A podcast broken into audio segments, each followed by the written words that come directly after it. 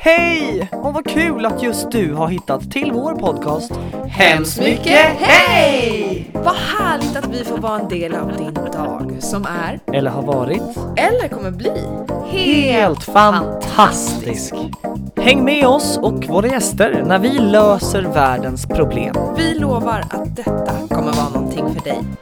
Välkommen till Hemskt mycket hej! Jo, jo. Ja, ja.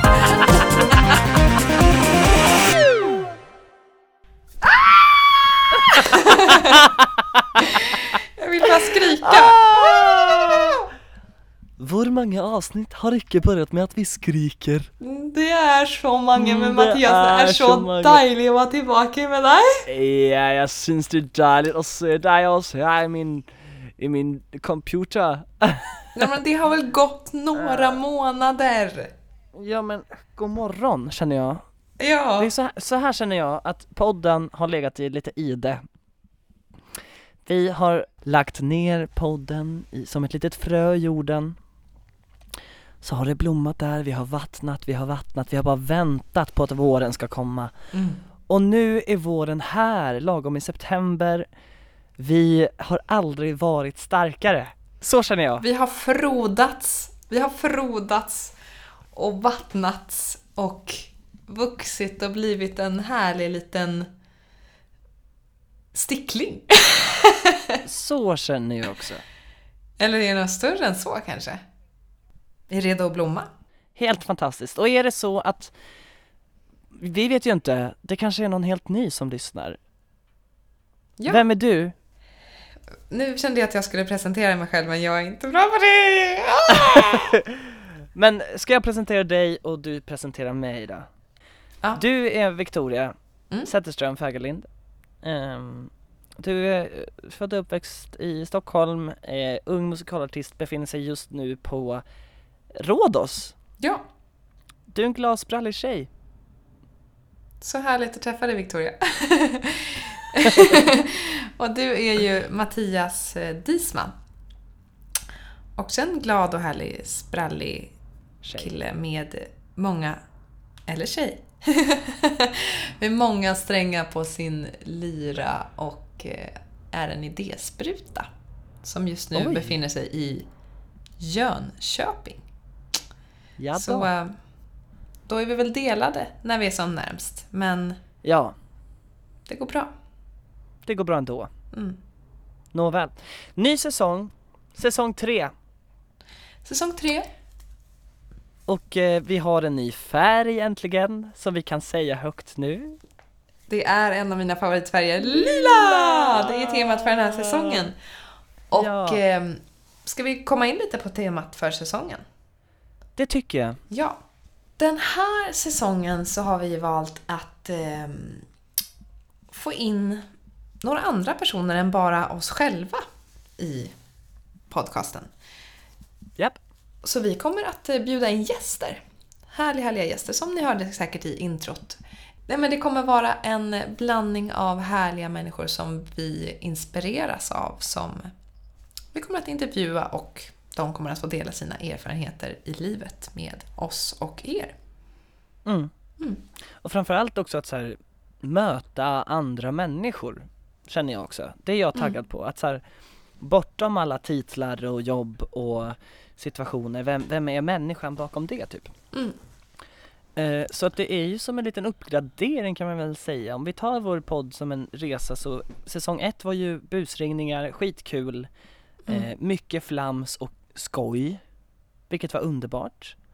Och det kommer vi fortfarande, det finns ju i vår kärna i Ja, humor gud, och ja. skratt och glädje. Men Exakt. nu vill fördjupa oss i andra delar. Liksom. Exakt. Och säsong två var ju bara en, den pågick väl i kanske ett par år.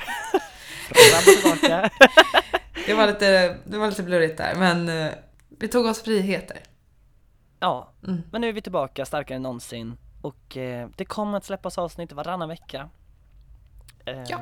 Varannat avsnitt så är det en gäst med. Och varannat avsnitt så är det bara vi Mm. som snackar.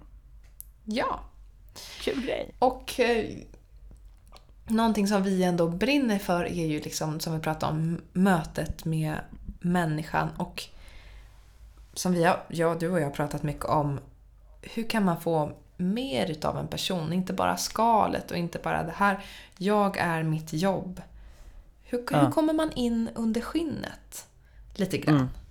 Att Mm. våga, som, som många inte vågar, våga öppna upp sig om känslomässiga ämnen och eh, saker Mm. för människor man inte känner. Det är inte många som vågar göra det. Eh, men det är väl det vi vill själva vandra mot och få ta del av andras erfarenheter liksom, i, i det. Exakt. Exakt. Mm. Och är det så att man känner att så här, jag vill ha mer flimsflams, jag vill ha skoj, så har vi då den härliga nyheten om vår nya plattform. Ja. TikTok. Tickety tick tock. Det är väl down with the kids. Det Ja, känns verkligen så. Helt plötsligt är vi liksom bara, gamlingar som bara Vi ska prova oss på det här. Men ja. ja, och ni hittar oss på eh, Ni hittar oss på TikTok, hemskt mycket hej, punkt podcast. Det är en bild på oss och en regnbåge. Ehm, där vi har eh, väldigt blandat content, men där är ju, där känner vi att för vi, vi, så här, vi båda är ju bubblande små, eh, som du kallade mig, idésprutor, känns det som. Alltså det känns som att vi Mm, har så mm. mycket i oss ibland som bara ska ut på något sätt.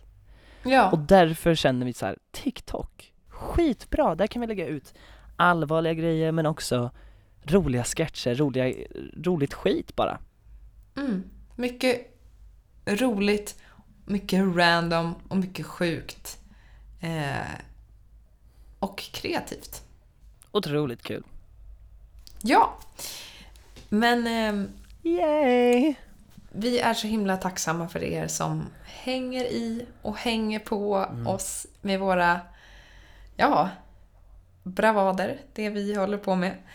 Ehm, så att, nej för att bara knyta ihop om oss själva, att vi vill ju verkligen fortsätta vara en levande organism och inte bara göra samma sak, utan testa nya saker. Så att det är superhärligt att ni är med oss på vår resa. Ja, ni är gulliga, våra små lila görlingar. Ja. Du, min kära, ska vi börja bara ganska enkelt, öppet och ärligt så här. Om jag ställer frågan till dig. Oj då. Nej, men nu den här senaste månaden kan vi säga då. Vad har du stött på för motgång? Och om man vänder på det, vad har du stött på för framgång? Eller någon inspiration du har fått någonstans ifrån? En upptäckt liksom. Oj. Eh, eh, vi kan börja med motgång.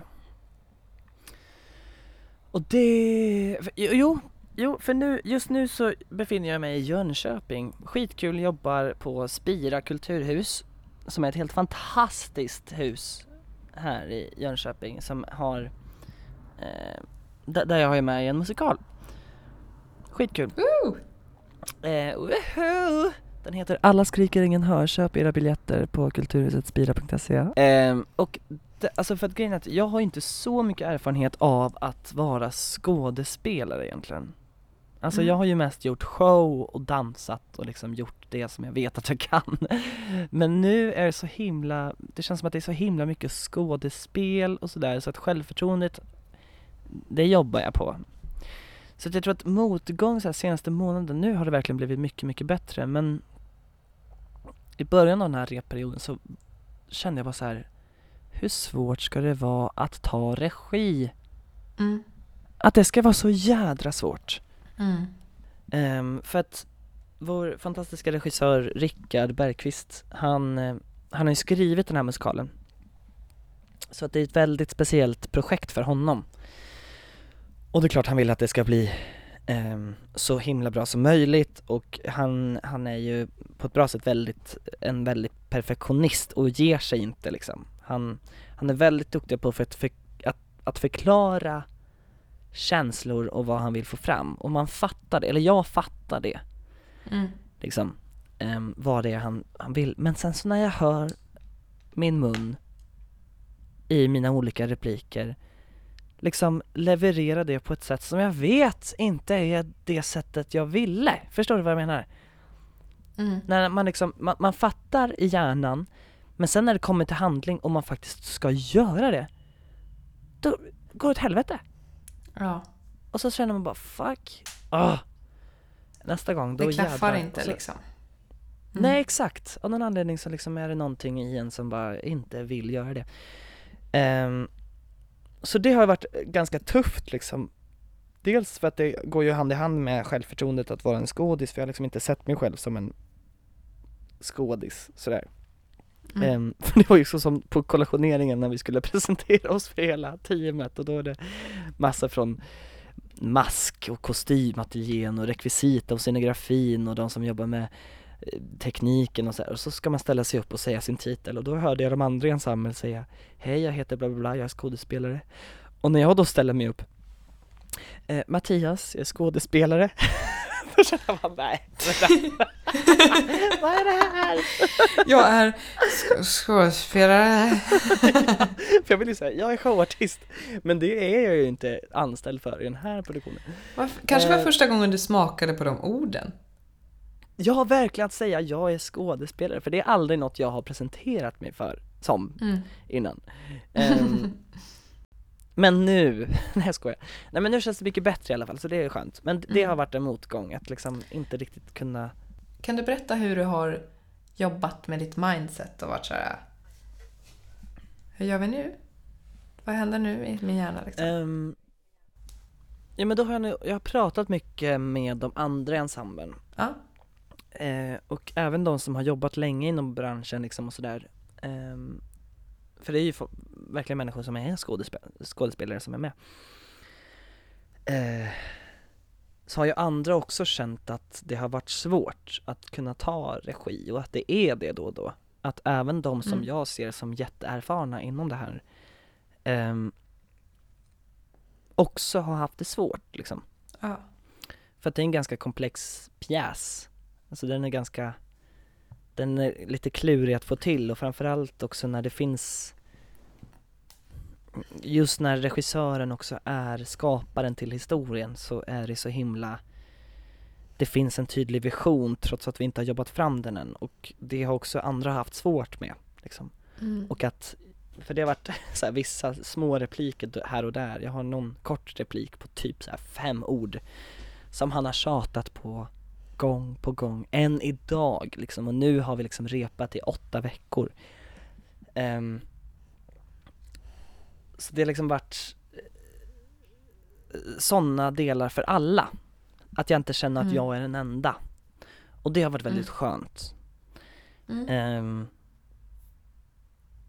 men sen också verkligen ta, när jag gått fram till Rickard då, regissören och så här, kollat Fungerade det här bättre nu eller har jag hur, hur tycker jag att det funkar nu bättre liksom med den här scenen eller vad det kan vara Och att han, att han säger att så här, det är jättebra nu, alltså nu är det, Mm. där ska vi vara Det är väldigt skönt Så jag tror att Mm. jag har sökt mig till Jag har liksom letat efter att, att det ska vara eh, igenkänningsfaktor hos, hos de andra och jag har letat efter att få höra att det är bra som det är. Liksom.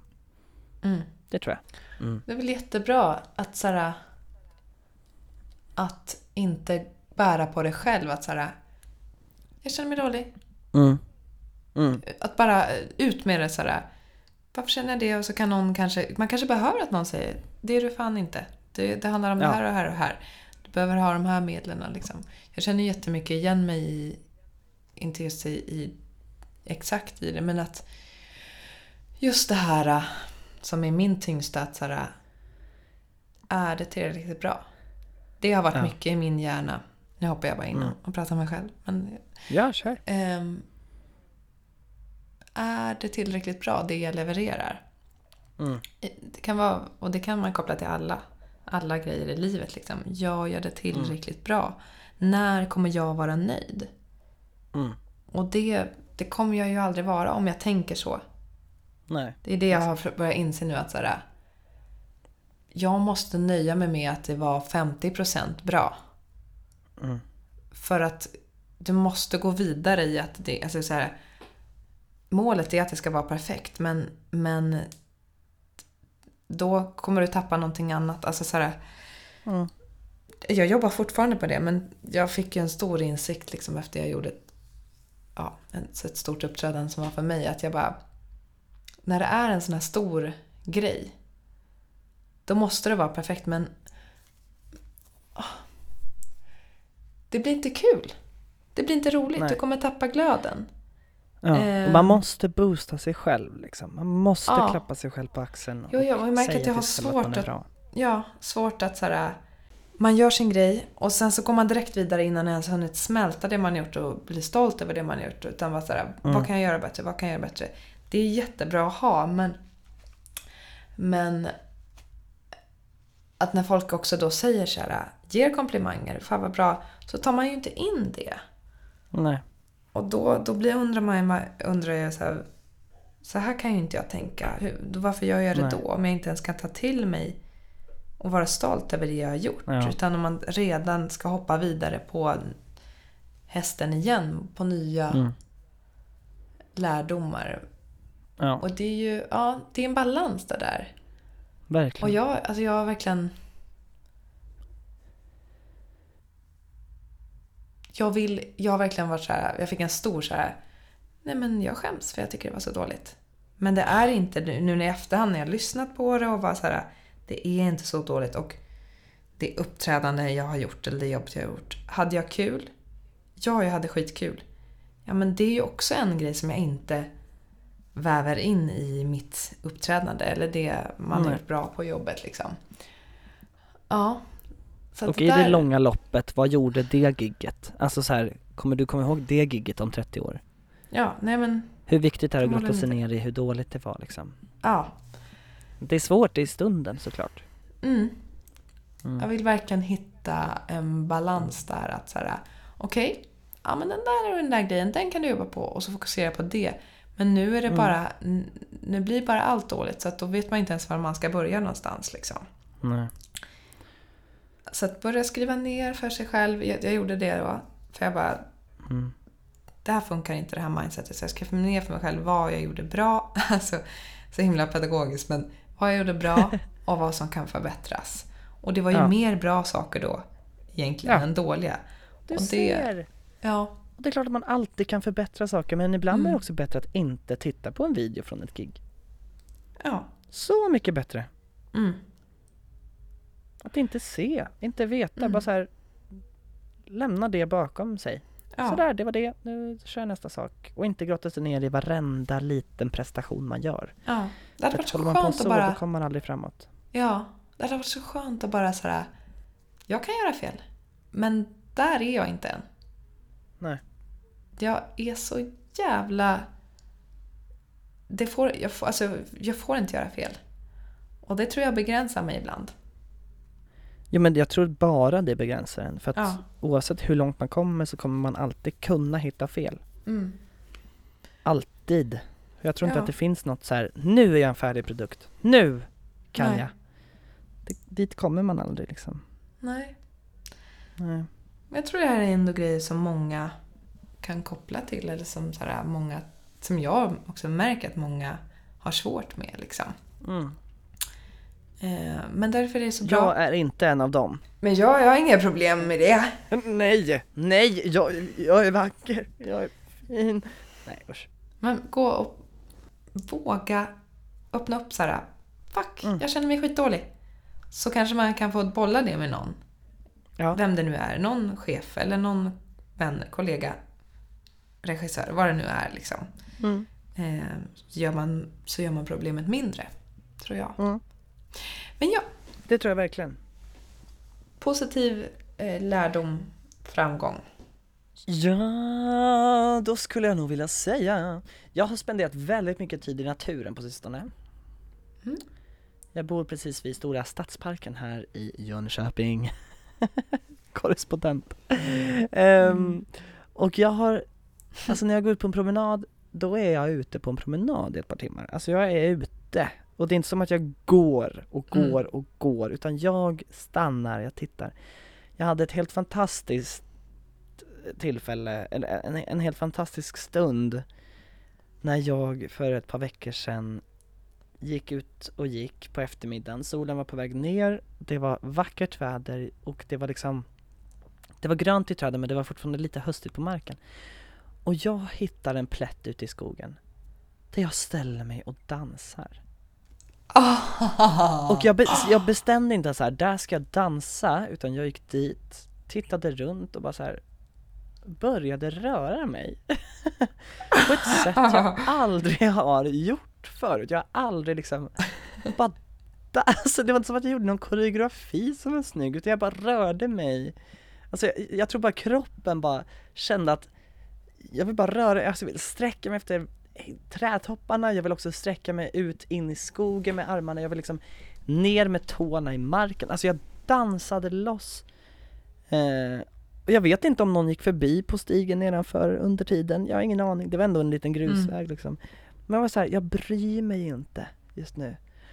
Och så gick jag vidare lite grann, eh, gick till min eh, Förlåt, jag fick, fick bara en bild av att du står där. Ja, ja, ja. Det är nog exakt så som din bild säger åt dig. Um, så gick jag vidare till min lilla damm där jag har änderna, där jag gick och matade dem lite granna. Och bara insåg att man borde vara lite mer som en and i sättet att det går nog hand i hand med motgång. Men jag, har stått där och reflekterat för att när, man ser en vattendroppe på en and, du vet, så Mm. rinner den av. För det är som, för, alltså de- deras Ja. päls eller deras fjädrar, det liksom bara rinner av. Och bara en sån liten droppe fick mig att inse att så här, det där är verkligen något man borde göra själv. Låta saker bara rinna av en på det sättet. Mm. Alltså, det kanske är en liten droppe som hamnar mitt på ryggen och den kommer vara där ett litet tag men till slut när man liksom simmar åt ett visst håll eller när man rör sig åt ett visst sätt eller strävar efter något då kommer den där lilla droppen att rinna av till slut. Mm. Och sen också, ja va? Nej, men jag bara känner, alltså det är så mycket som vi kan lära av naturen och det är så bra och problemen blir, eftersom jag just nu är, befinner mig i ett paradis nära havet, Mm. alltså växtlighet. All oro på något sätt försvinner och det betyder ju någonting att i sin stad där man har alla sina eh, rutiner och människor och tider att passa så blir de lilla grejerna större. Ja, Men det försvinner lite grann när man är i naturen för att då är där är allt naturligt. Det är inget att oroa sig över exakt. Ja. Nej det är så himla, alltså man mår ju så mycket bättre och man hör det gång på gång och det känns så Ja. uttjatat att säga att man mår bättre i naturen men man mår så himla mycket bättre i naturen. Mm. Och på tal om änder också, just att dels att låta vatten rinna av en, men också om man ser att det ligger lite havregryn på sin kompis rygg, då tycker jag att man ska ta den. Va? Då ska man näbbas lite. Så ser du en liten matbit på din kompis. Ja, men bit, bit Smaska kompisen på ryggen. Smaska. Smaska. Smaska lite. ja. Nej men det var väl det. Gud vad jag babblar. Mm, du, vad har du haft för motgång och framgång slash inspiration senaste tiden? Eh, det jag kommer att tänka på är att göra små saker för folk i vardagen. Eh, Mm. och då menar jag inte bara ens närmsta familj utan så här, kollegor, folk man möter på gatan. Bara du har tid att stanna upp och öppna den där dörren. Att, Mm. eh, ja men, ge, ge det lilla extra. Och jag, ja, men så jag bakade till mina kollegor häromdagen för att man ser att Mm. de lyser upp. Bara ge en liten gåva då och då. Skriva ett litet meddelande, jag tänker på dig. Alltså, man vet ju själv hur mycket det betyder. Och ja, men Det gör ju att man öppnar upp och ser sig om. Vad kan jag göra för andra? För då får man ofta det tillbaka själv. Eller Ja. av att göra en god gärning så mår man ju bra i hjärtat.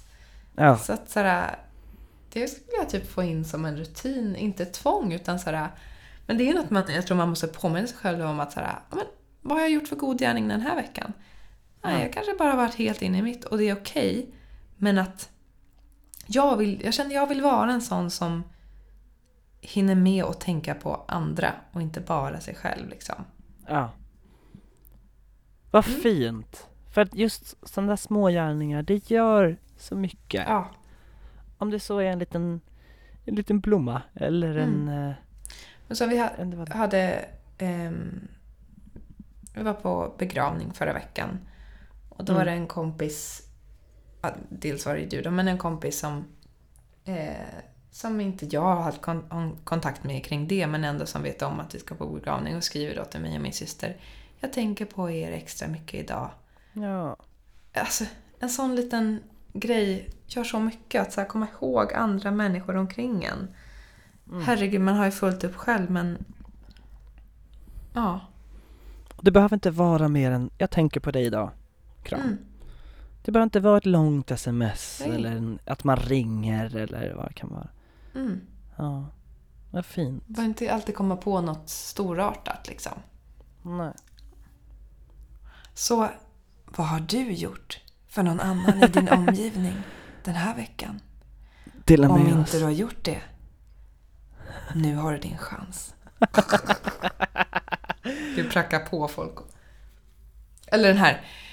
Men Ja. vad har du gjort? Ja, men vad har du gjort den här veckan då? Mm? Ja men du själv då? Va? Har du tänkt på dig själv kanske? Ja. Har du skrivit Ja. till någon kompis eller inte? Va? Va? Eller har du låtit det bara? Ja. Ja. Ja. Nu sitter du helt galet. Vad sa du? Nu föder jag ditt barn. Mattias sitter alltså då med benen upp. Som om någon- föder ett barn och lägger upp benen på en sån här liten grej. Då föder jag. Jag hjälper dig. Nu kommer det här. Så Krista. Så, åh jag ser huvudet. Åh, det var väldigt svart hår. Lite till. Du är så duktig. Bra Mattias. Sådär, sådär. Åh.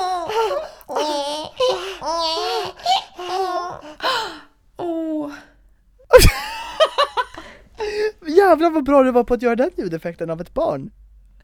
Alltså, visste inte det, jag. Ah, ja, ja, ja, men det har jag övat på en del. Jag brukade irritera min syster med, med det. Då kom jag till hennes öra och hon bara Lägg av! Kan du göra det igen? Okej, men då får du inte titta på mig. Okej. Då kan jag inte. Vänta.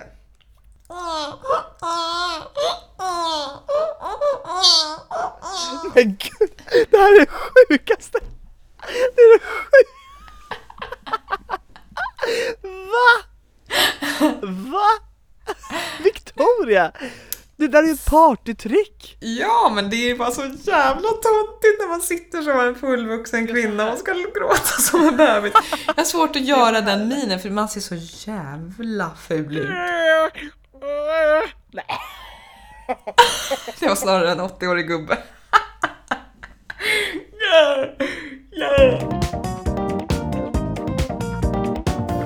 Mattias, jag är ju så nyfiken på ett litet möte som Jaha. du har haft med vår första gäst i podden. Mm. Det är inte vem som helst. Det är...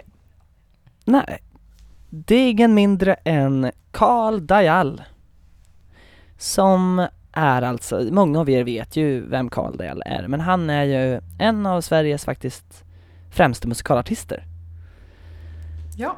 Eh, som är, han är ju både dansare, och koreograf och sångare och skådespelare och idrottare och allt möjligt. Han har eh, varit med och grundat Base 23, en dansgrupp som heter Bounce.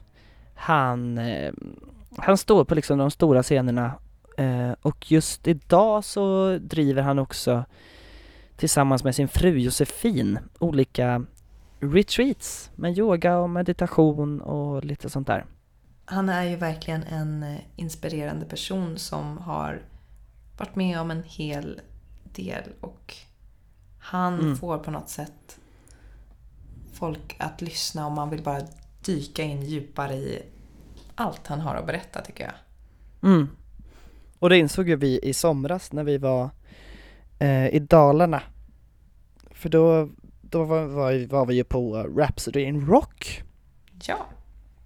eh, som en stor konsert av eh, Robert Wells. Och då var han också en av, eller han var en av artisterna som var med. Och så satt vi någon kväll sent på natten, många i en soffa och bara babblade om allt möjligt och så blev det liksom som någon slags frågestund, eller det blev liksom som att han, han, han, han pratade om, om sitt liv och om allt möjligt och där kände ju både du och jag att så här, det här är ju en person ja. vi vill höra mer av liksom. Där tittar vi på varandra och bara kan det vara en gäst i podden? Och så, så blev, det, det så. så. Och så himla kul att Karl har, att Karl ville ställa upp. Verkligen. Mm. Så jag säger så här, ska vi lyssna? Ska vi lyssna? Vi gör det. Vi lyssnar. Då var vi igång. Mm. Yeah. Hej Karl! Hej! Tycker det här är så spännande. Ja. Alla möten är eh, så spännande. Jag har ju liksom ingen aning om vad det här tar vägen. Nej, nej det vet man aldrig. Men vi har ju gjort en liten en presentation av dig nu innan, vad olika saker du har gjort och liksom du är ju en av Sveriges främsta musikalartister. Eh, men du har ju också liksom, du har ju vad jag förstår så komponerat musik.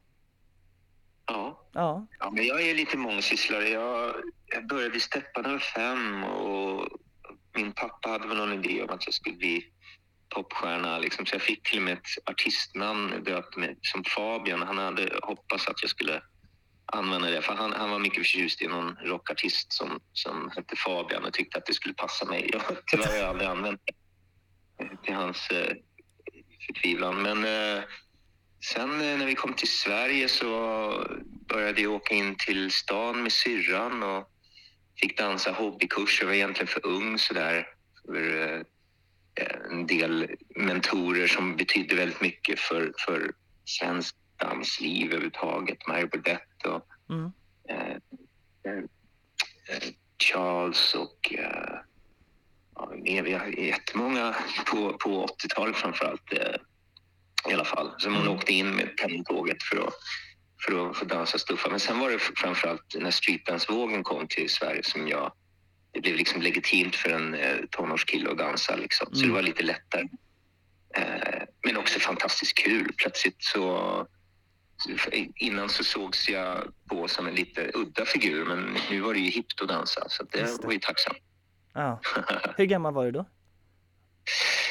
Okej, så streetdancing blev väl fångad 83 och sen slog det väl till ordentligt sommaren 84 när man eh, dansade på eh, gator och torg, Ja, eh, Kungsträdgården och sånt där. Det blev lite min räddning för att ehm, det var ju mycket bus som hände då också men det var ju Ja. aldrig intressant för mig. Jag hade så mycket annat mm. eh, som drog. ja. Men hur var, din pappa ville sätta dig liksom att bli någon slags dansare? Nej, han ville inte att jag skulle, eller han ville uppmuntra artisteriet men han var Ja. kanske inte så pigg på att jag dansade just. Nej, han, nej. han ville egentligen att jag skulle bli musikstjärna, liksom så här, skriva musik och Mm. följa hans fotspår och komponera och göra låtar som skulle klättra på listorna och, och sånt där. Och så blev det liksom inte riktigt i början, så han var lite orolig så. Men Mm. sen hade jag ett band som hette Berserk, jag och Quincy, min dåvarande bästis. Mm. Eh, det var fräckt. Vi fick vi var ju unga, liksom 17-18 och få komponera filmmusik och Ja. släppa plattorna. Och, och då fanns ju inte någon svensk hiphop. Vi hade ju liksom inga förebilder riktigt. Eh, mm, så ja, det var bara att köra. osonderad terräng liksom, men eh, vi var väldigt eh, kaxiga. Liksom. Ja. Jag vet att vi, eh, skivbolaget eh, skickade en producent på oss eh, och eh, vi hade presenterat vårt material och sen dagen efter hade vi ett möte och då kom han och skivbolaget med förslag på vad vi skulle göra med musiken och då sa vi, nej men då skiter vi i det här. Och vara 17 bast och säga nej till ett skivkontrakt Eh, de satt ju där och gapade. Bara, vad, vad är det här för snorungar? Liksom. Ja. Men eh, sen producenten som vi fick blev tilldelad, han, han tyckte liksom han hoppade på vår sida sen och sa till skivbolaget att "Nej, men de här killarna har koll faktiskt. De vet vad de vill eh, och jag tror på dem. Så Ja. vi fick göra precis som vi ville. Eh, här är det löst i studion och Men vad var det som drev er att våga liksom, vå- faktiskt våga säga nej? Ja, vi var så, det, var, det fanns en stolthet i det vi gjorde redan då. Det, liksom, hiphopen var vårt. Liksom, och ingen Mm. skulle, det var ju liksom på något sätt en revolt emot etablissemanget. Så det hade Mm. blivit jättekonstigt om vi skulle eh, ge efter. Just det. Eh, ja, så det var, det var därför. Mm. Det var vårt. Det var vår skapelse och ingen skulle få, få förändra eller forma det. För ni insåg att om ni hade skrivit liksom under och, och blivit Mm. signade så hade ni inte fått göra er grej liksom. Ja, precis. Ja. Det, det är klart. Jag fattar ju nu liksom att det var eh, ganska starkt av oss att motstå fame och framgång och, och, och sådant. För att då, det var ett stort bolag och de var ju villiga att satsa väldigt mycket. Mm. Eh, och det var vi beredda på. Och, och vi var så kaxiga. Vi visste liksom att vi skulle slå igenom. Konstig känsla. Alltså vi var så övertygade. Och jag vet liksom inte om det var realistiskt. Men, men jag minns att det var så. Vi, vi visste precis hur allt skulle göras. Liksom, Mm. Vilken vändning, vändning vi skulle göra. Allt vi gjorde var, var så självklart. Ja. Ja. Vart tog det Men det är någonting liksom? med ungdom. Ja, förstås. Ja. Vart Ja. tog det er liksom? Ja, men eh, det blev ju ett skivkontrakt och vi Mm. sålde ju guld, vår första debutplatta liksom. Mm. Och, eh, sen eh, ville vi mer så vi skulle ju åka till USA och studera. Quincy gjorde ju det. Mm. Jag blev förälskad här i Sverige så att jag stannade. Och då tog dansen över faktiskt. För jag fick en hel del dansjobb. Men det var ju också för att en eh, viss, liksom, det tog ju lite svängar. Det var en Damon Frost som kom till Sverige och jag lirade med honom. Och Mm. då blev jag så inspirerad av det han gjorde. Vi skapade ett, ett danskompani liksom, som Mm. hette New Position. Och, och ja, det var mycket street, alltså locking och Electric Boogaloo. Och, och han var ju så mycket fundament så där, så det var, det var, det var väldigt lärorikt och inspirerande Ja, att haka på honom helt enkelt. cool. För du har tävlat i dans också va? Ja, på olika sätt. Eh, Dels Ja. freestyle. Alltså det, ja, det finns väl inget, ingen organisation, men jag vann väl något SM där. Jag vet inte Mhm. hur, hur, eh, ja, eh, hur mycket tyngd just den organisationen hade. Men det första breakdance-SM vann min grupp då, som heter Berserk. Åh Eh, där fanns det ju några eh, pionjärer med. Alltså bröderna Mm. Taint, de var ju tidiga lockare. Mm. Eh, jag hade Quincy var med där och Chern och eh, Jar, alltså Tios lillebror var, var väldigt eh, framträdande på 80-talet och, Mm. och en riktigt genibarn som eh, sen åkte till USA och studerade och, och var också en av våra bästa rappare på den tiden. Och, så att jag, jag hade en bra miljö kan man ju säga. Ja, Eh, kreativ och fin. det. Men vad tyckte pappa om att du dansar så mycket? Nej, men han eh, kommer man från ett fattigt land som han gör. Han kommer från Guyana. Det är inte många som vet vad Guyana är för någonting. Nej. Det är Sydamerikas minst besökta land, också det fattigaste landet. Ja. Vilket är på ett sätt konstigt, för det är ett av de vackraste länderna. Ja. Eh, och nu har man dessutom hittat olja, så att nu är det eh, farligt också Ja. kanske. Men då, då är det så viktigt att klara sig och då av Mm. någon anledning så blir pengar väldigt viktigt för många som Mm. kommer därifrån och försöker vända på livslyckan. Eh, Mm. så han har ju kämpat liksom livet ur sig. Det är ett under att han överhuvudtaget har överlevt Ja. för att sina barn ska ha en trygghet och så väljer man dans då när det finns det. läkare, Ja. man kunde bli ingenjör. Alltså ingen av hans släkt tidigt har ju någon liksom, akademisk eh, utbildning och sånt där. Så han var ju lite besviken att jag eh, hoppade av gymnasiet. Jag hade ju lite idéer på att bli ingenjör ett tag, men, Ja. men så tog dansen och musiken över helt Mm. enkelt. Vad intressant det där är att det finns så mycket så här vad andra kallar smarta val. Att ska du inte ha en Ja. Men på något Ja. vänster så väljer man ändå att så här, nej men jag, jag ska göra det här. För att det, Ja. det är det som får mig framåt liksom. Ja, och någonstans hade det med lyckan att göra också. Jag mådde, mådde bra där Ja. och kanske inte var så förutseende och, och planerade utan följde hjärtat där och då. Mm. Liksom, och det är svårt att veta om det var smart eller inte. Så här, i Mm. efterhand så ångrar jag ju ingenting. Mm. Eh, verkligen. Men jag, jag förstår hur svårt det är för ungdomar att navigera och hur, hur ska jag göra Ja. mina livs, tidiga livsval. Liksom. Mm. Och dansen har väl inget, har historiskt haft något prestige eh, sådär att eh, det finns inte så många föräldrar som önskar att man ska satsa på dans. Liksom. Nej, det finns ju mer pengar andra, på andra ställen. liksom. Ja, om det är viktigast. Liksom. Ja men exakt. Och det är tyvärr, tyvärr är det ju det för många. Ja. Och, och jag förstår, eh, just trygghet är väldigt viktigt för många. Ja. Eh, hur skapar man en trygghet med ett dansintresse? Ja. Eh, Det är få förunnat att få komma så långt att man får stå på scen och, och få ihop så att man kan betala för hyran och, Ja. och, och så. Men eh, om hjärtat verkligen säger det så, så kanske det räcker som incitament och eh, inspiration att, att komma så långt. Mm. Men eh, ja, Men hur var det där när du då började dansa och liksom uppträda och sådär? Om, Ja. just på tal om pengar och försörja sig, hade du mycket andra jobb eller hur gjorde du för att liksom klara dig?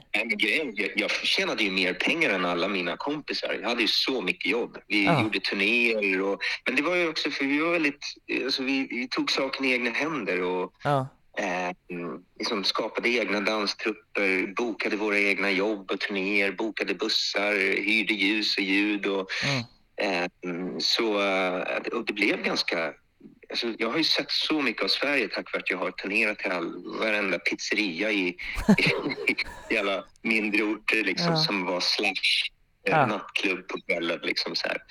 så så började det. Liksom. Ja. Vi sydde våra egna scenkläder och klippte våra egna showtaper. Och, ja, För, så, så var det. för det där är väldigt intressant för jag tror att alltså, man önskar att man kunde sätta ihop någon grupp eller starta något eget men när det är så himla mycket jobb och man inte vet garanterat om det liksom skapar ringar på vattnet liksom, finns, vad, vad hade ni för mindset liksom där och då att faktiskt orka orka sy upp de här kläderna, orka åka dit och fram och tillbaka liksom, vad, hur var inställningen Ja, liksom? alltså, så här i efterhand så inser jag liksom att vi tyckte att allting... Självklart var det tufft och det var mycket tid som gick åt men det, var så laddade och vi var så taggade så att vi fungerade snarare mer som murbräckor. Liksom. Att vi, Ja.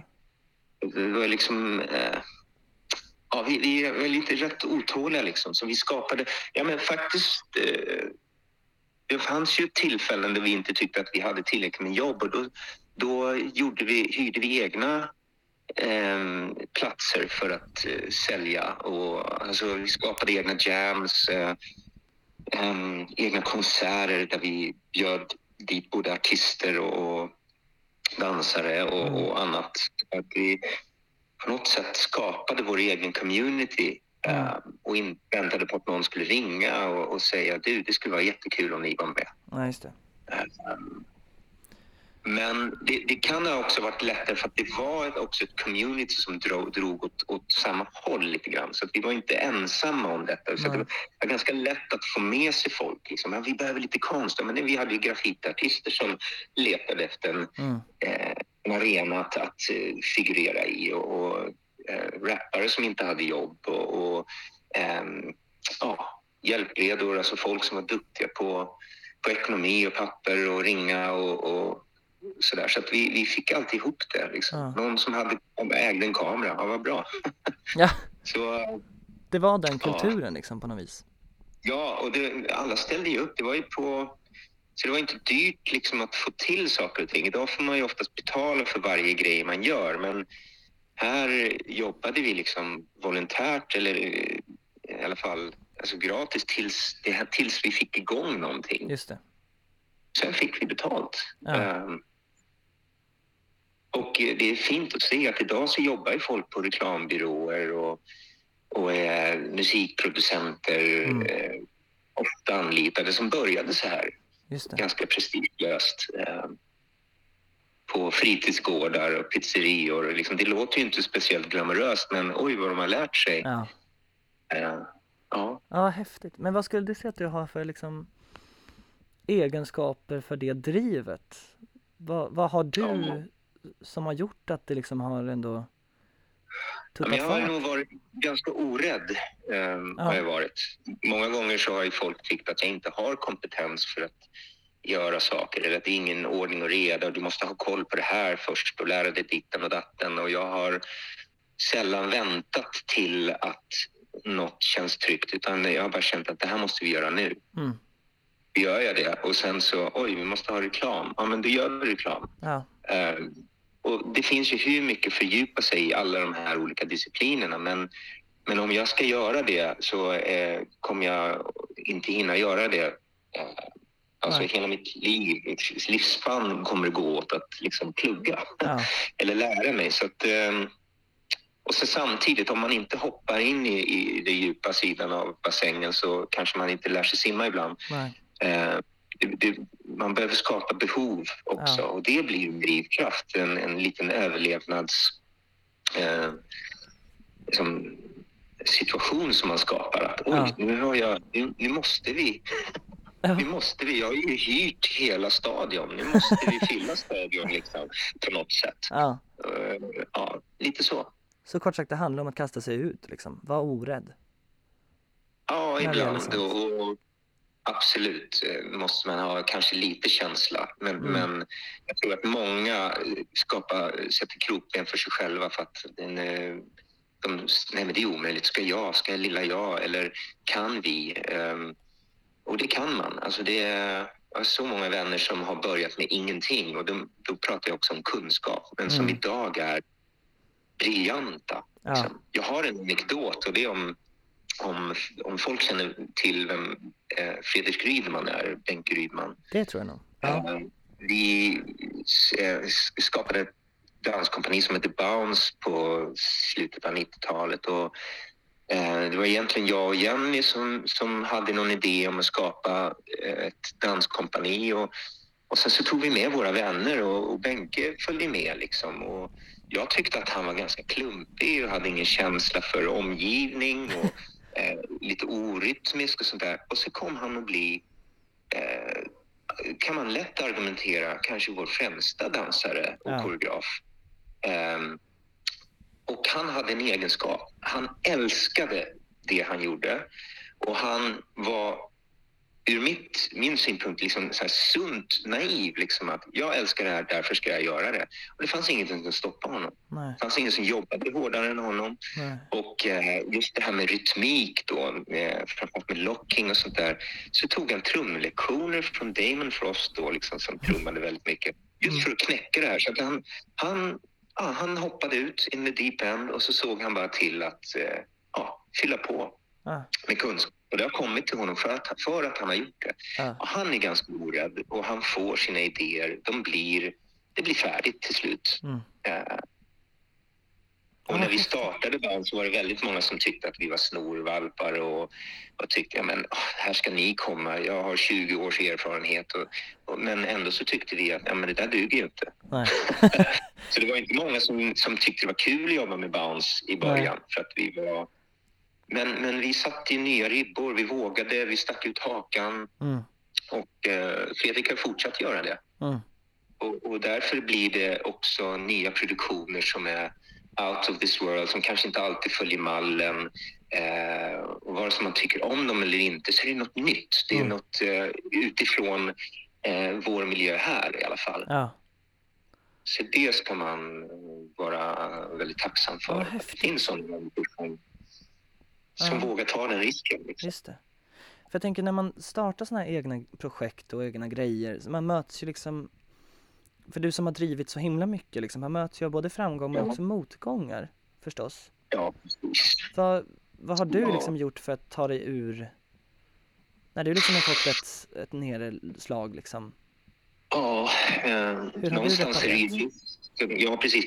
Lusten någonstans har ju varit kanske löst till 90 procent. Att man, man har inte låtit det eh, påverkar. Men så självklart, men, och det är det lättaste svaret. Men när, som du är inne på, vad, vad händer när man är helt nedbruten då? Ja. Liksom när, vad, vad händer då? Ibland har man tur att det kommer en kompis som man har investerat i eller hjälpt någon gång som, som betalar tillbaka och säger men du, ska inte du vara med på det här projektet? Eller, eller peppar en eller, eller så. Ehm, och, och ibland behöver man slå i backen för att, för att få lite nya insikter. Så att alla nederlag behöver verkligen inte vara eh, dåliga utan många framgångar kommer ju tack vare de där nederlagen. Så, Ja. eh, och har man det mindsetet också, liksom att okej, nu har jag lärt mig någonting. Att man känner att men nu är jag starkare, nu har jag fler eh, verktyg i, verktygslådan. Mm. Eh, och, så att det är bara upp på hästen igen och egentligen så snabbt som möjligt. Ja. Um, Men jag tänker, har man bara en framåtblick liksom, så blir de där misstagen... Eh, alltså man tänker inte ens på dem som misstag. Ehm, utan man ska, jag ska ju framåt så, och, och sen så eh, händer det en massa misshaps på vägen men, men drivkraften är ju ändå är fortfarande framåt. Mm. Men jag har ju gått in i väggen och gjort saker och ting. Så det, det, det är många som kan komma fram till att ja, det är lätt för dig att säga sådär. Ja. Och så glömmer man att ja, men Carl han hade ju en djup depression i slutet av 90-talet och haft panikångest och skador som har gjort att han har gett upp dansen och artisteriet helt och hållet. Eh, och eh, liv som har kanske sett ganska hopplöst ut. Så hade du ställt den här frågan för 20 år sedan så hade du fått ett annat svar. Så Ja. idag är det lätt för mig att säga när jag har liksom, kan titta i backspegeln och titta på saker som han har lyckats med. Men när det var som sämst, eh, när, man, eh, när man undrade vad alla vänner var, Mm. när man var bitter och man kunde inte göra... Man, eh, det, det som var utmanande kanske var att jag hade identifierat med sig själv med, med så mycket av det jag gjorde Ja. eh, och eh, lät mig tro att det är det som dikterade vem jag var. Mm. Men vem är jag utan dansen? Vem är jag utan artisteriet? Vem är Kalle när han inte skrattar och, och slår volter och, och sådär på, på ett djupare plan? Mm. Och jag behövde nog de där smällarna för att, för att upptäcka andra delar av mig själv. Men i en sån, säg att man är på botten liksom, man känner sig att det finns inget ljus kvar i det här. Mm. Vad kan liksom vara ett första steg i mindsetet att försöka vända det? För det är klart att man hamnar i de situationer där det bara känns hopplöst.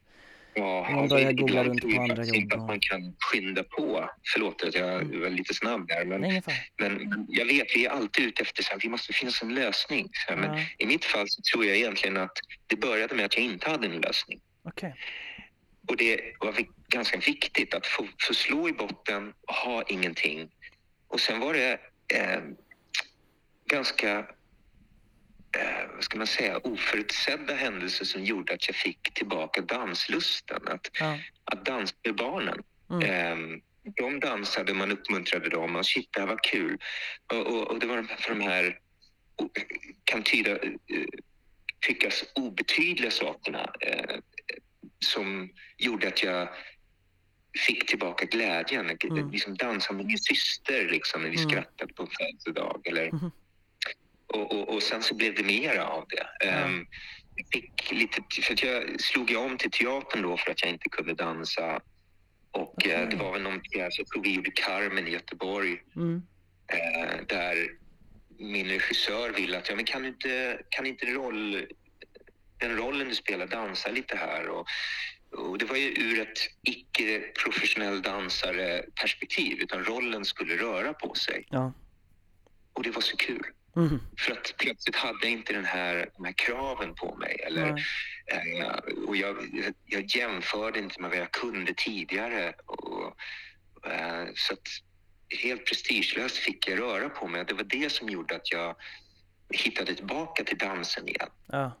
Och kunde tillåta mig att dansa på scen utan att mäta, döma eller... Eh, och sen så började kroppen lira med mig och sen, ja, utan att jag fattade det så, så hade jag börjat dansa igen. Ja. Eh, men med lusten. ja, vad häftigt. Ja, jag är jättetacksam Ja. för det. Gud jag känner igen mig i det där för jag har ju också, jag har också tävlat i dans i Just ja, många att herrans, ja, både Ja. SM och EM och VM och till slut så blev man ju bara, jag blev ju bara lättad när jag vann en tävling. Jag blev liksom inte glad. Utan jag kände såhär, vad skönt att jag inte har Ja. svikit alla som hejar på Och så mig. vaknar man upp nästa dag och då är man inte världsmästare längre. Exakt. Utan då, då är det, fort, då är det samma, samma kamp som man, man stod inför innan. Liksom. Mm, Så att sötman är ju ganska, den är kortvarig liksom. mm.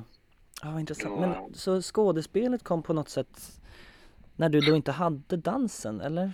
Förstår jag rätt? Jag har ju, jag, på något, I och med att jag kom in i musikalsvängen tidigt så, så har jag alltid skådespelat på något Ja. sätt. Men jag hade liksom bara det kvar. Så det, det var kanske inte ett val jag gjorde, men det var det jag hade kvar Ja, helt enkelt. ja, Och eh, jag hade turen att få en anställning på Örebro länsteater som skådespelare och blev erbjuden en fast anställning men eh, tackade nej till det för att jag eh, fick, vad var det som hände då? Liksom? Jo, men jag fick en, en roll i Stockholm som jag absolut inte kunde eh, tacka nej till. Och då hade jag tackat, liksom, lagt av med dansen och det här var ju en dansroll. plötsligt. Så det, det var ju vändningen. Jag hade Mm. egentligen slutat med dansen men det här handlade om en kille som var, det var så lik min historia så att jag kände att ja, eh, jag måste få berätta den här. Och sen så vill jag inte att någon som eh, inte dansar street eh, på riktigt, som, som äger det eller ens har det här streetdance-hjärtat som ska låtsas vara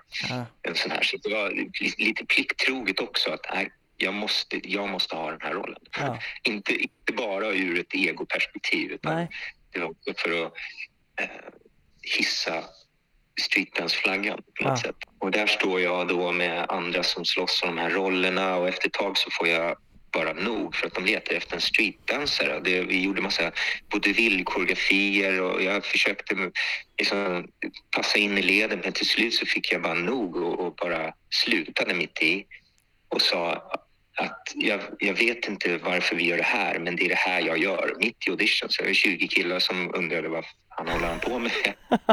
Tog min kassett liksom och stoppade in i bandspelet, drog ut den som, som koreografen hade, kassettbandspelaren, satte in mina hits från 80-talet och så drog jag av ett solo och förväntade mig liksom stora ovationer och sånt där. Men det blev bara tyst liksom och stumt. Jag trodde liksom att nu har jag verkligen gjort bort mig så här och kommer aldrig få ett jobb.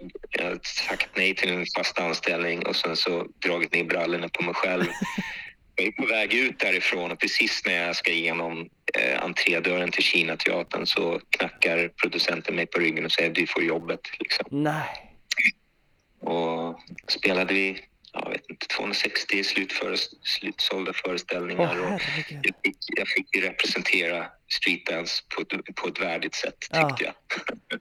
Mm. Och jag var ganska tråkig att jobba med på den här tiden. Jag var så, så överseriös. Liksom. Jag kom ut någon gång när något barn hade suttit på balkongen och råkat komma åt projektorduksknappen som mitt i min scen rullar ner eh, jättelångsamt och vibrerar. Och jag försöker liksom ståndaktigt hålla kvar i min monolog och bara talar högre. Jag ska liksom så här vinna mot den här.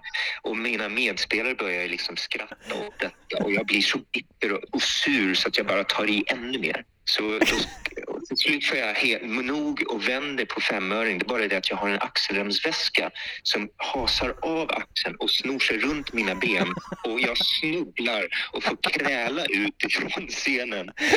Och, och verkligen så förnedrande. Och jag kommer ihåg den kvällen jag vägrade gå ut på applådtacket för publik, även publiken skrattade. Så det, det, det, det var nog rätt åt mig just där. Och då, Det är hysteriskt kul. Men jag ja, tänker, faktiskt. alla de här, liksom, du har eh, satt på din egen skiva på en audition, du, hela den här Ja. Bounce-historien om att ni gör er grej. Just att du snackar om att du, du har varit väldigt orädd och sådär. Det här med att tänka, vad tycker folk om, om det här? Vad tycker folk om mig? Har du liksom Känner att du är Jo. fri från de känslorna? Ja, att tänka Nej, jag vill verkligen ge en, en lite mer ehm, eh, dynamisk bild av vem jag har varit. Jag, jag har ju också haft scenskräck. Liksom. Okej. Eh, Men, men det har ju ofta kommit när, beroende på var jag är i livet. Liksom Ja. När jag skulle komma tillbaka eh, till dansen och försökte fast jag inte hade kroppen för det liksom och orken. Och, så, så var det jättejobbigt. Och jag, men det var det enda jag kunde. Så att jag liksom att kliva upp på scen med den här känslan Mm. där kroppen skriker gå av, spring av, Ja. eh, var det härifrån. Och samtidigt en annan som säger men det är det enda du kan. Du Mm. måste betala hyran. Ja. Eh, ja, det, det har varit många hemska eh, tillfällen också. Eh, Men eh, då har det varit att, att försöka komma tillbaka till, till lusten. Så att många gånger har jag behövt backa ordentligt och hitta material som jag behärskar, klarar av, uppskattar och kollektivt också. Att det är kul Mm. att göra tillsammans. Man har hittat en trygghet med en grupp man har jobbat med och det. det har ibland varit lösningen. Mm. Vad fint. Ja. Och på tal om att göra saker tillsammans, gud vilken, nu blir det en snygg övergång här. Nej men jag Ja. tänker om vi ska komma in på um, The Soul Space. Lite grann. Ah, Vill du berätta om, om det, vad det är liksom? ja, men Soulspace är mitt nya liv kan man säga. Mm. Eh, Jag träffade en kvinna för fyra år sedan. Jag satte mig på ett flyg och skulle åka på en träningsresa. Och eh, då hade jag precis gått igenom en, en svår skilsmässa och min mor och far hade gått bort inom kort tid. Mm. Och sen hade jag en ganska omfattande operation. Så det var en ganska oball Kalle. och jag ville inte åka dit, jag orkade liksom inte. Men Renny då, min vapenbroder, Mm. eh, som många gånger har dragit mig ur leran ibland så, så säger jag, men kom, åk nu. Liksom, du behöver byta miljö. Mm. Så jag i sista stund väljer att ah, men jag åker med. Ja. Och då är det en plats kvar på flyget. Liksom, det sitter en kvinna på ytterplatsen och jag ska sitta vid fönsterplatsen. Och, eh, hon eh, vill inte träffa någon.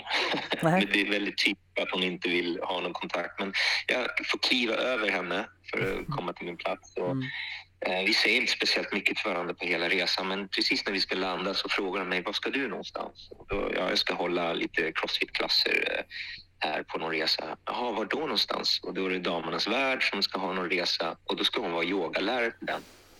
Eh, vi börjar prata då och hänger och från den dagen så har vi typ hängt ihop varje dag liksom nu sedan 2019. Åh Och jädrar. hon återintroducerar mig till yogans värld och, och Ja. eh, meditationen och, och så där. Så det har varit en stor transition i livet för mig eh, Mm. i min evolution. Och eh, det har ju lett till att vi nu äger en gård på Väddö där vi driver yoga och meditationsretreat. Mm. Så, eh, nu när du intervjuar mig så sitter jag här och tittar ut över, över gården och vi precis eh, igår så har vi tackat av 30 ehm, eh, gäster som har gjort ett djupgående arbete med sig själva, Ja. eh, släppt dagen och stressen och fått en plats där de kanske deras inre röst får plats Ja. eh, att eh, ge sig ton. Ja. Eh, det finns mycket distraktioner i, i våra liv med måsten och, och, och krav och dömanden och sånt där som gör att det är svårt att eh, veta vilken riktning man ska ta sitt liv. Mm. Eh, och eh, med lite av det som jag berättat så, så, så var det ju precis det jag behövde Ja. också.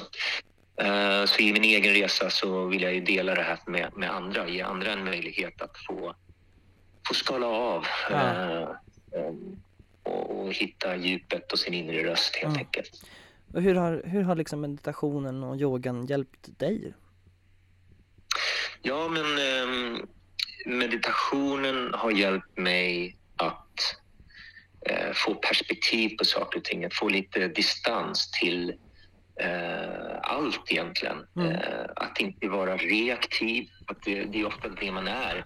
Ja. När det händer någonting reagerar man utan att verkligen kanske värdera eller se, liksom, göra en faroanalys. Liksom, att, och när man väl gör det så märker man att ja, men det var inte så farligt. Behöver Ja. inte vara reaktiv. Så det är väl det meditationen gör. Eh, som kan hjälpa många som har, till exempel har posttraumatisk stress liksom, grejer som, som, eh, och, och andra trauman som gör att man bara reagerar. Panikångest är en sån. Ja. Eh, och det hjälper ju otroligt mycket att, att, att inte reagera så, utan få lite distans, få den här lilla marginalen eh, och ett litet helikopterperspektiv på saker och ting. Och då Ja. ser man ofta att ja, men det är inte så farligt. Det här är inte jag. Nej. Eh, mina röster är inte jag. Nej. Eh, men sen så finns ju massa annat man har kunnat göra eh, tack vare min resa och undersökande med att hitta det eh, inre barnet liksom och, och trauman som man kanske har fått med sig som barn. Eh, man kanske inte alltid kan sätta fingret på det men man undrar varför reagerar jag alltid så här? Ja. Eh, och sen att jag, och sen befrielsen när man upptäcker att "Ja, jag behöver inte reagera på det här sättet. Nej. Eh, Men också livsval, liksom att eh, man bara kör på och sen Mm. eh, med, tack vare meditationen och yogan att, att liksom dra upp huvudet ur hålet och, och titta upp och säga varför går jag åt det här hållet för? Ja. Hit vill inte jag. Mm. Och så kan man få lite kraft att eh, ta beslutet att ta eh, ja, andra val i livet. Ja. Jag tror att det där är så himla viktigt. Den enda man hänger med konstant, det är ju sig själv. Mm. Och det har liksom hjälpt mig att trivas i mitt eget sällskap. Nu bland det bästa jag vet är ju egen tid liksom. Att bara få umgås med sig själv. Man kan ta nästa steg. är Liksom, du umgås ju inte med någon annan om du inte vet hur du kan umgås med dig själv eller vet vem du är. För att Nej. du är inte den personen som umgås. Så att, eh, ja, Mm. så att vara sann egentligen eh, är väl härligt Mm. ofta. Så lä- annan typ av läkning. Liksom. Jag, jag Ja. känner liksom att så kroppen mår bättre för att jag eh, emotionellt mår bättre också. Ja. Den, den kopplingen. Eh, Mm. också landa. Liksom, det är så mycket stress eh, som man inte tror att man har i kroppen. Ibland så kopplar man med det till att det är skönt att vara igång och sånt där. Så egentligen är det en stress och en, en rädsla för att tappa kontrollen. Ja. Eh, så ja, ja, vad häftigt. så att här på Soulspace får man en möjlighet att få släppa kontrollen Ja. och låta den inre rösten ta vid. Liksom. Ja. Jag tänkte om vi skulle avrunda lite. Ehm, Ja.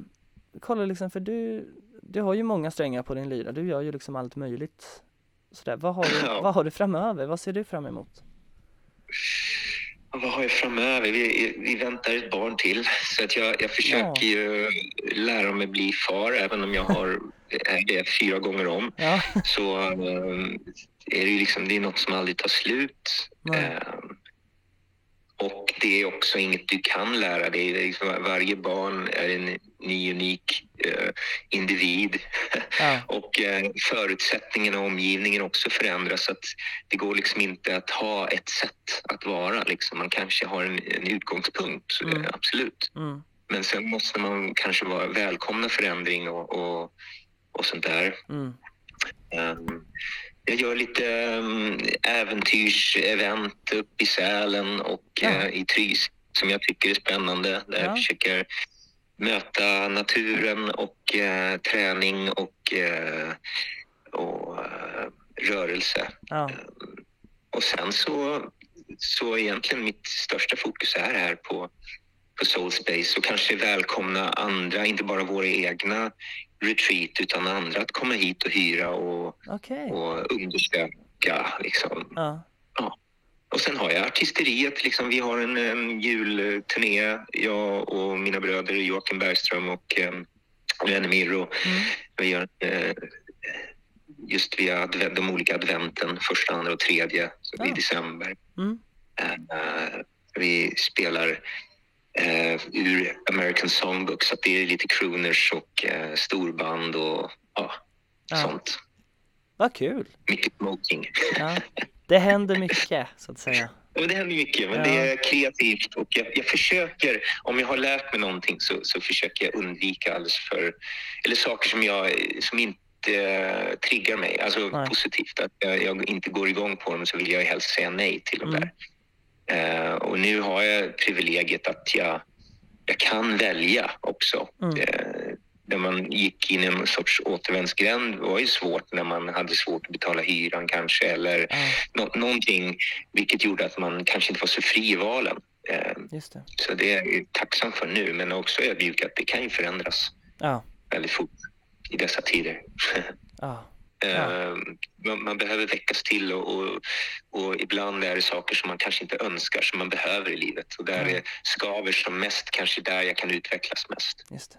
Och om jag kan ha den förhållandet till det så kanske det blir lite lättare att ta, ta sig an de här utmaningarna. Ja.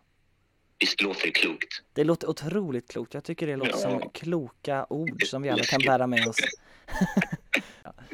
Ja. Ja. Men tack men snälla tack du för Karl. du också har ställt frågor som har fått mig att tänka till lite grann. Så att det Ja, vad härligt. blir lite nytt för mig så att jag inte bara fastnar i något spår. Liksom. Nej, Tack. vad fint. Ja, tack själv.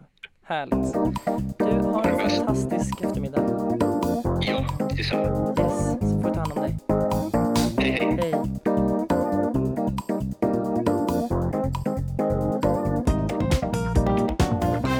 Tack snälla Karl för en fantastisk eh, liten pratstund. Gud vad fint det var. Oj vad... Och vad inspirerande det var. Ja, verkligen. Eh, det känns jättestort att det är vår första, första riktiga intervju med en Mm. inspirerande person. Verkligen. Och om man bara får sammanfatta lite vad vi har hört från intervjun så tycker jag det jag tar med mig är, är när, man prat, när han pratar om eh, att man inte måste ha hundraprocentig kompetens i allt för att göra grejer. Utan Nej. det är lite learning by doing och att bort med det här. Men ska, ska lilla jag göra Mm. det här? Jo, det kan du visst Ja, testa dig fram. Du, du har inget annat att förlora än att misslyckas och Mm. börja om och testa. ja, Och det är en sån grej som om man pratar om allt i livet så här, i, i branschen och vara ny på jobb, ny i, inom ett speciellt område. Att det var en lärare som lärde mig det en gång som jag börjar koppla, återkoppla till nu. Att så här, det måste kosta lite. ja, Det måste ta lite av en, riva lite i själen. Eh, för då vet man att då är det, alltså, då, vad ska man säga? Ja, Men man vågar satsa, Mm. liksom. Jag orkar Ja. satsa efter en ett litet, alltså när man har blivit nedbruten liksom. Mm. Orka hoppa upp igen, köra liksom. Ja, och det här som man sa också att alla nederlag är inte dåliga. Nej. Utan att det kan komma nya möjligheter ut, utav det. Mm. Mm. Gud vad, man, vad människan mår bra av att jobba med ens in, inre röst och hitta djupet i sig själv. Och det kommer man ju behöva jobba med hela livet men det är jag verkligen intresserad av att sätta mig in mer i. Det finns så mycket att lära Mm. och det är så himla individuellt. Hur hittar jag min, min meditation? Eller Ja. min... Hur får, ger jag min själ frid? Mm. Ehm, för mig kan det vara ett sätt, för någon annan kan det vara något annat. Liksom. Jag tror att det finns så otroligt mycket att upptäcka. Jag tror att det är lätt att land, eller att hamna där att så här, men det här gör mig lycklig så det här ska jag fortsätta med, jag ska fortsätta med det här. Men så här, om du känner till slut att det tär för mycket på dig, någonting du gör, någonting du har i ditt liv, ändra lite riktning liksom. Även om Mm. vi är liksom, du och jag inne i, i eh, musikal och showbranschen och sådär och känner att det är det vi vill jobba med så betyder inte det egentligen att det är det vi kommer syssla med för resten av våra liv. Det är så lätt att bli insnöad i att så här, Nej, jag vet. det är det här som ska göra mig lycklig och blir jag inte lycklig just nu då måste jag hitta en annan nisch på det. Men det är så här, nej men Ja. att göra en lycklig kan vara att starta ett hunddagis. Det kanske blir min nya grej. Alltså Mm. att verkligen, verkligen lyssna på sig själv och verkligen Mm. alltså se och höra alla tecken och glädjerop man får av saker som får en att må bra. Att ta in Mm. att så här, gud, varför mådde jag så himla bra av att rida? Jag Mm. måste rida mer liksom. Mm. Och annars kan man prova en annan ställning. Missionären är skitbra. nu är vi så seriösa hela det här avsnittet. så ändra lite. Nej men så här. Jag tror att det är så lätt att ställa in hjärnan på vad det är man en gång har bestämt sig för att göra men bara för att man har valt ett val någon gång så behöver inte det vara det man gör för resten av ens liv liksom. Mm. Tycker också, ja, eh, när vi pratar om eh, alltså motgångar och sånt där, att, att alla vi människor har små motgångar hela tiden. Vissa större, vissa har varit med om trauman som gör att man reagerar väldigt starkt. Eller vissa reagerar och har olika rädslor. Men att såhär, hitta ett sätt att komma ur det där. Men som han sa att såhär, men jag behöver inte reagera så här. Utan varför, varför blir jag så här varje gång? Mm. Um, var kommer det ifrån liksom? Ja. Um, och att inte acceptera sig. Nej men jag är så här nu. Utan man kan alltid rädda sig själv, hila sig själv. Liksom. Ja. Man hittar, ja, det är svårt att hitta medel för det. Liksom, men det, det måste man göra. Alltså, Mm. man, man hamnar i sin egna lilla instängda värld. Liksom, Ja. När man ser bara... Ja, men jag ser framför mig att man ser liksom, som att man har en keps runt ögon och, och skärmar runt ögonen. Mm. Men så öppn, om man öppnar upp och kommer ut i naturen som vi pratat om också Mm. och tittar runt och om så är saker inte så himla... Förstår du vad jag menar? Ja, jag jag kan inte fattar. förklara. Nej, men att man inte går med Eh. tunnelseende liksom. Utan Ja, Periferiseende. Utan- Nej men ja. som Karl sa, titta upp ur hålet. Mm. Ja men verkligen, alltså öppna ögonen. Det finns så himla mycket här i världen. Det Mm. finns så mycket kul att göra och man kan hitta på så himla mycket med så enkla medel liksom. Ja. Ja. Men du... Wow, att Wow. vi är igång. Ja. Wow att vi är igång. Vilken fantastisk start. Mm. Och jag är så jäkla peppad. ja. Du, ska vi avrunda det här premiäravsnittet lite? Ja. Eh, håll utkik på TikTok och Instagram hörni. Ja! Ja, det får ni göra. Vi är så jäkla pepp på att vara igång och Ja. eh, bästa ni, vi älskar er. Ja, verkligen. Och ni får jättegärna dela avsnitten så vi når ut lite nu när vi är tillbaka. Ja. Ehm, och sen så kom ihåg att klappa dig själv på axeln.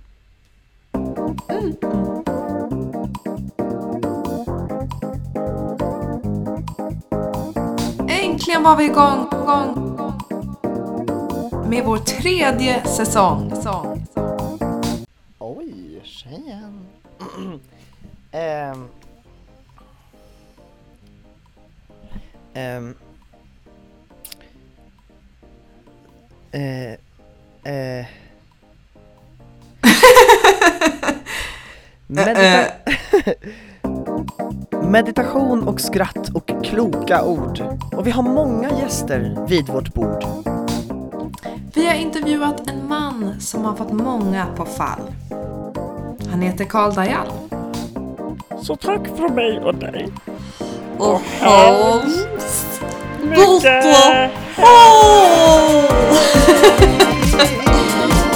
Där har vi det.